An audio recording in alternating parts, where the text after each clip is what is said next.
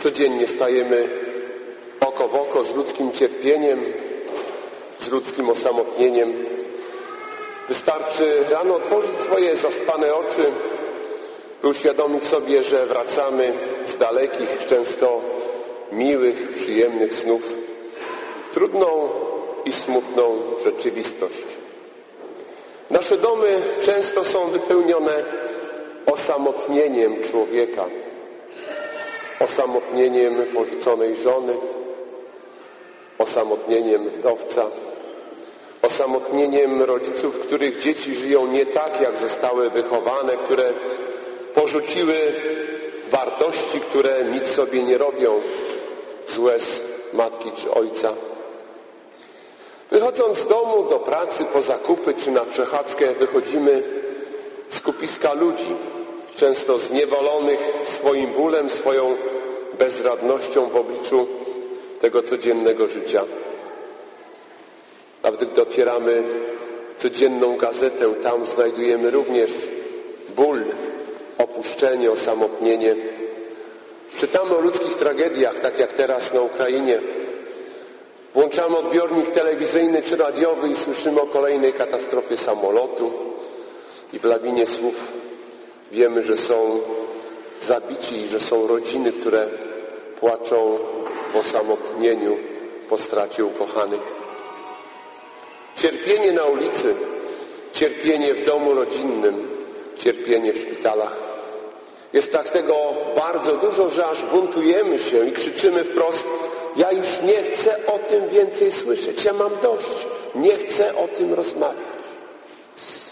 A jednak dziś, gdy rozpoczynamy to nasze spotkanie z Jezusem Chrystusem w czasie nabożeństwa męki pańskiej, gorzkich żali, to musimy sobie zdawać sprawę, że rozpoczniemy spotkanie w Słowie nie tylko z majestatycznym Bogiem, ale przede wszystkim z osamotnionym w swoim cierpieniu człowiekiem.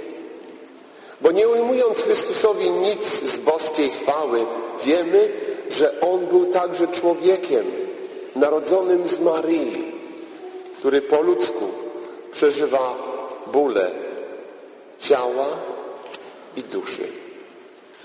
Miłowani Chrystusie, jest to niewątpliwie największą i najpiękniejszą łaską kochać Chrystusa tak, jak kocha się najbliższą sercu osobę. Komuś, komu oddało się swoje życie. Jak mąż kocha żonę, a żona męża. Jak kocha się kogoś, z kim się jest związanym duszą i ciałem. Dlatego w tą pierwszą niedzielę Wielkiego Postu spróbujmy znaleźć się blisko, jak najbliżej Chrystusa żywego i prawdziwego. Spróbujmy choć na moment zapomnieć, że On jest Bogiem i zobaczyć Go jako człowieka, który cierpi, który tak samo cierpi jak każdy z nas, bo wtedy będzie nam łatwiej zrozumieć ogrom Jego cierpienia. I może tak samo z drugiej strony będzie łatwiej nam odnaleźć pomoc dla nas samych w naszym cierpieniu. Miłowani Chrystusie, wieczór zdrady, który rozpoczął się w wieczorniku chleba i wina, był kontynuowany w ogrodzie oliwnym. Pamiętajmy, że właśnie w raju, w ogrodzie, który Bóg stworzył dla szczęścia człowieka, w ogrodach raju zgrzeszyli nasi prarodzice, będąc nieposłusznymi woli Ojca i spożywając owoc z drzewa zakazanego, owoc drzewa, o którym Bóg powiedział, nie czyńcie tego. Proszę Was o to. Czyniąc jednak coś, co było nieposłuszne, niezgodne z wolą Boga, sprowadzili śmierć na cały rodzaj ludzki. W ogrodzie. Dlatego Jezus Chrystus, który przyszedł spełniać wolę Boga, który przyszedł, aby pokazać, jak ważne jest posłuszeństwo woli Boga. Pragnie kontynuować dzieło naszego wyzwolenia z niewoli, śmierci i grzechu właśnie w ogrodzie. To, co się rozpoczęło podczas ostatniej wieczerzy, musi być kontynuowane tam, gdzie grzech miał swój początek. Misterny plan zbawienia ułożony przez Ojca przewidywał właśnie tam, w ogrodzie, spełnienie się godziny Syna Człowieczego. Chrystus zapowiadał wielokrotnie, używając takiego tajemniczego zwrotu, moja godzina, moja godzina. Pamiętamy je, pamiętamy te słowa z przyjęcia w Kanie Galilejskiej. Gdy zabrakło wina, Matka Jezusa prosi Chrystusa o pomoc. A Jezus jej odpowiedział, odpowiadając nam wszystkim, jeszcze nie nadeszła moja godzina. Święty Jan, gdy opisuje życie Jezusa, wspomina, że Żydzi zamierzali go wtedy pojmać, jednak nikt nie podniósł na niego ręki, gdyż godzina jego jeszcze nie nadeszła. Aż dopiero w ogrójcu, w ogrodzie Getsemani, usłyszymy z ust Jezusa stwierdzenie pełne smutku. Śpicie więc i odpoczywajcie. Oto nadeszła godzina i Syn Człowieczy będzie wydany w ręce grzeszników. Właśnie wtedy w ogrodzie Getsemani rozpoczyna się długo zapowiadany dramat Syna Bożego. Dlatego przez moment dzisiaj zatrzymamy się w Ogrójcu. Tam, razem z Jezusem Chrystusem, patrząc na to, co działo się w Jego ciele i sercu.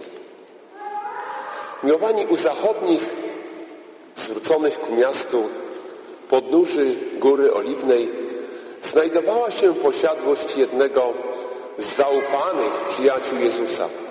Był to ogród, piękny ogród otoczony murem i w jego ustroniu Jezus nieraz spędzał noce ze swoimi uczniami.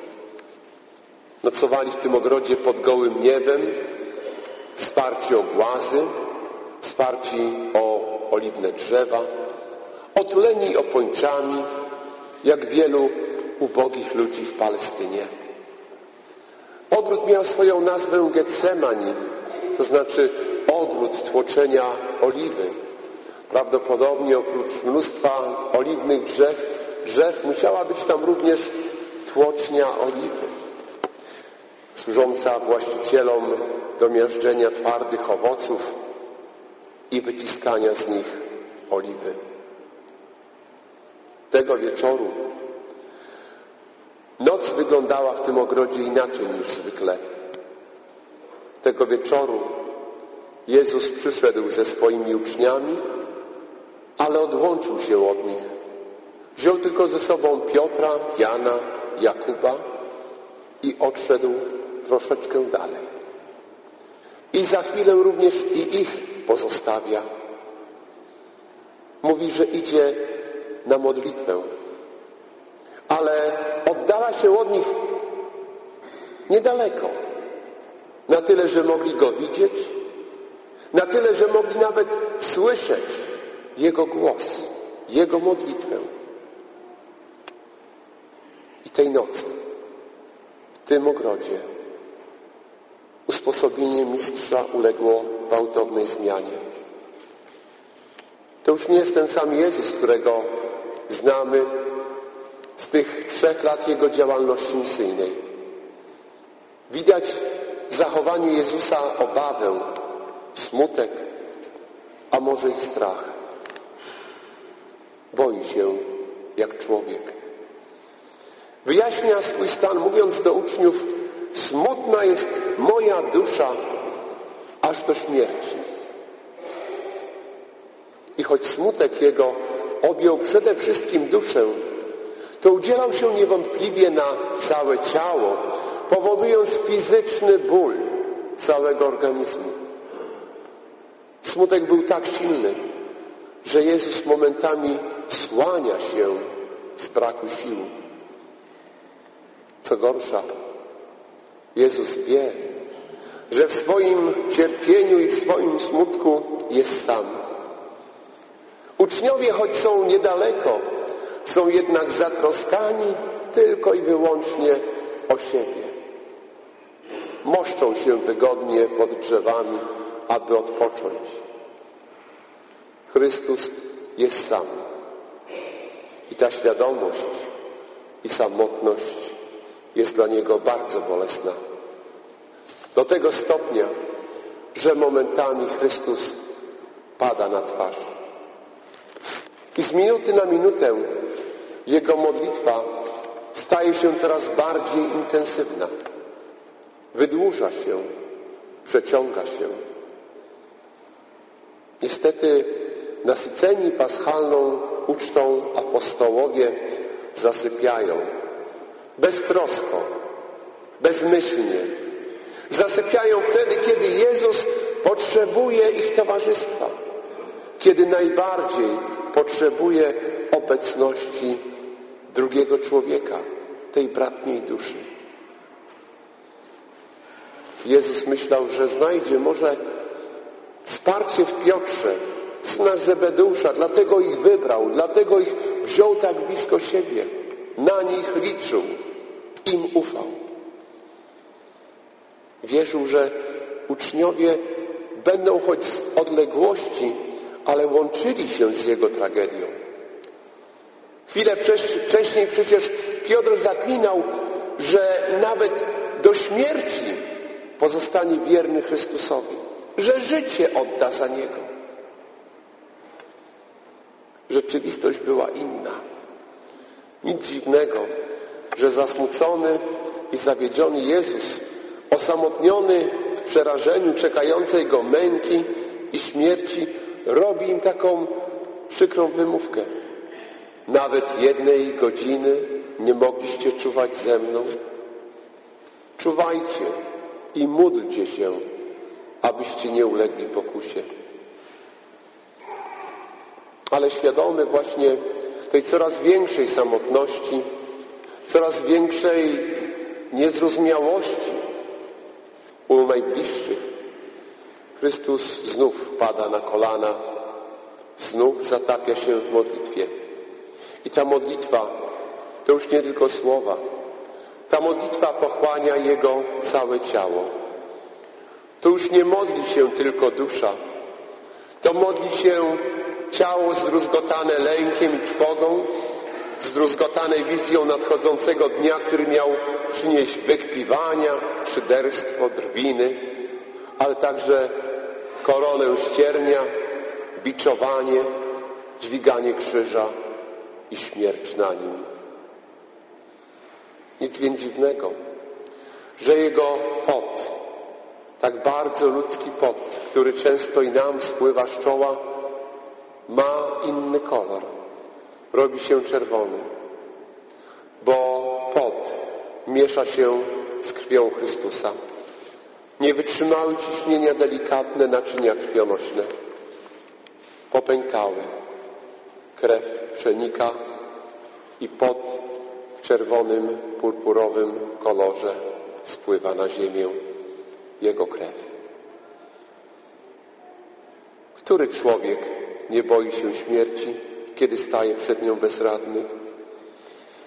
Który człowiek nie zasmuciłby się, mając świadomość, że oddaje swoje życie dla wspaniałej, prawdziwej idei, a zostanie za to wyśmiany, zapomniany, wymazany z kart historii, zapomniany przez ludzi, których kocha. Któż z ludzi nie przeżywa i nie przeżywałby tragedii opuszczenia przez najlepszego przyjaciela, ukochaną osobę? Któryś człowiek nie przeżywałby smutku z obojętności najbliższego, bratniej duszy w tak trudnych chwilach życia. Chyba tylko taki człowiek, który nie ma ani sumienia, ani serca. A Jezus posiadał pełnię człowieczeństwa. To, to czuł, co my czujemy, tyle, że może w sposób dużo większy. I cierpienie Jego dochodzi z zenitu, gdy Chrystus dostrzega w oddali światła pochodni. Migocą, zwiastują nadchodzących wrogów, zwiastują nadchodzącego Judasza, zdrajcę oraz żołnierzy, którzy idą Chrystusa pojmać. Chrystus jest przerażony. A apostołowie śpią. Chrystus patrzy na nich, ale widzi tylko uśmiech na ich ustach, który wykwita, bo prawdopodobnie śnią coś miłego. Chrystus widzi to jest sam. A mimo to w obliczu tych przeciwności raz jeszcze potrafi się zdobyć na piękną modlitwę.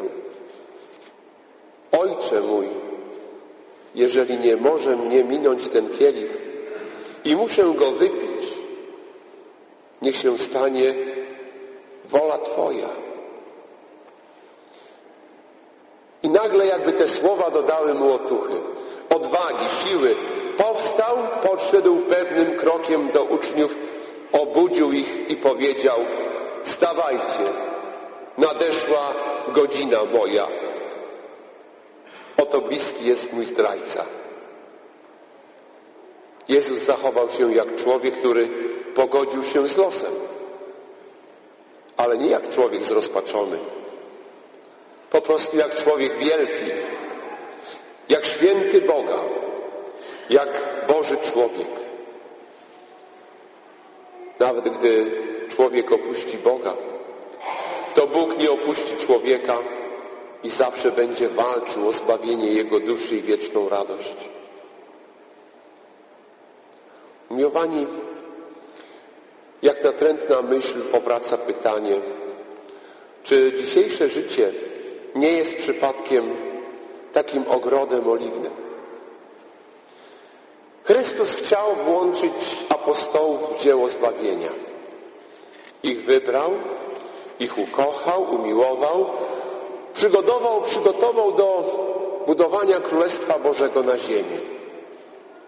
A oni w najważniejszym momencie spali. Cierpienie osamotnionego Chrystusa jest chyba jeszcze większe dzisiaj. Nadal jest sam. Bo człowiek, dla którego On umarł na krzyżu, opuszcza Go. Wierzę, że przez to Chrystus cierpi jeszcze bardziej to osamotnienie. Bo człowiek, czyli my, umiłowani przez Chrystusa ludzie, zasypiamy,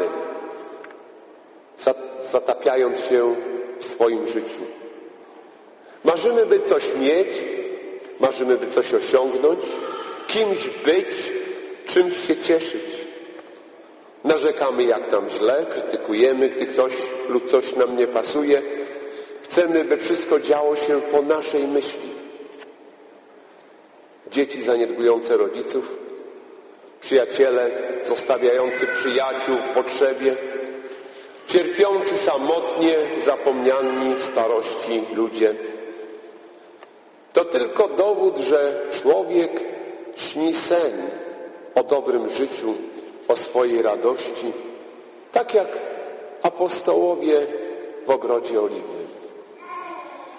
Bo tak jak trzej apostołowie, przyjaciele, którzy nie potrafili czuwać z Jezusem, tak śpimy chyba my wszyscy, za których Jezus umarł z miłości. Człowiek współczesny, wygląda na to, jest bardzo często obojętny wobec męki naszego Pana. Cóż nas obchodzi, że On cierpiał za nasze grzechy? My grzeszymy dalej. Wszystko by tylko było nam lepiej. Obudźmy się, nie zostawiajmy Chrystusa w osamotnieniu i trosce o zbawienie dusz ludzkich. Niech nasza czynna wiara będzie dla Niego wynagrodzeniem Jego męki. Miłowani, Chrystusowe cierpienie w ogrodzie Getsemani to nauka dla nas. Poznaliśmy ją, przeżywaliśmy na nowo. Mamy teraz okazję do poprawy naszego życia. Dlatego modlitewnie prosimy Zbawiciela, Jezu, daj nam swoją łaskę i moc, abyśmy nie byli czu, abyśmy nie byli zimni, abyśmy nie byli nieczuli, obojętni na Twe cierpienie. Spraw, abyśmy umieli to cierpienie przeżywać razem z Tobą, trwając przy Tobie w wiernym wypełnianiu Bożych przykazań, czy też adorując Cię częściej w Najświętszym Sakramencie. Otwórz nasze dusze, abyśmy gorliwiej modlili się z Tobą do Twojego Ojca w niebie. Nie chcemy, byś się czuł opuszczony przez nas. Dlatego przyrzekamy dołożyć więcej wysiłku do trwania przy Tobie, w tym zjednoczeniu dla zbawienia dusz ludzkich. Pozwól nam zawsze powtarzać te piękne słowa, któreś Ty w największym swoim osamotnieniu umiał wypowiedzieć. Ojcze mój, jeżeli nie może minąć mnie ten kielich i muszę go wypić, niech stanie się wola Twoja. Amen.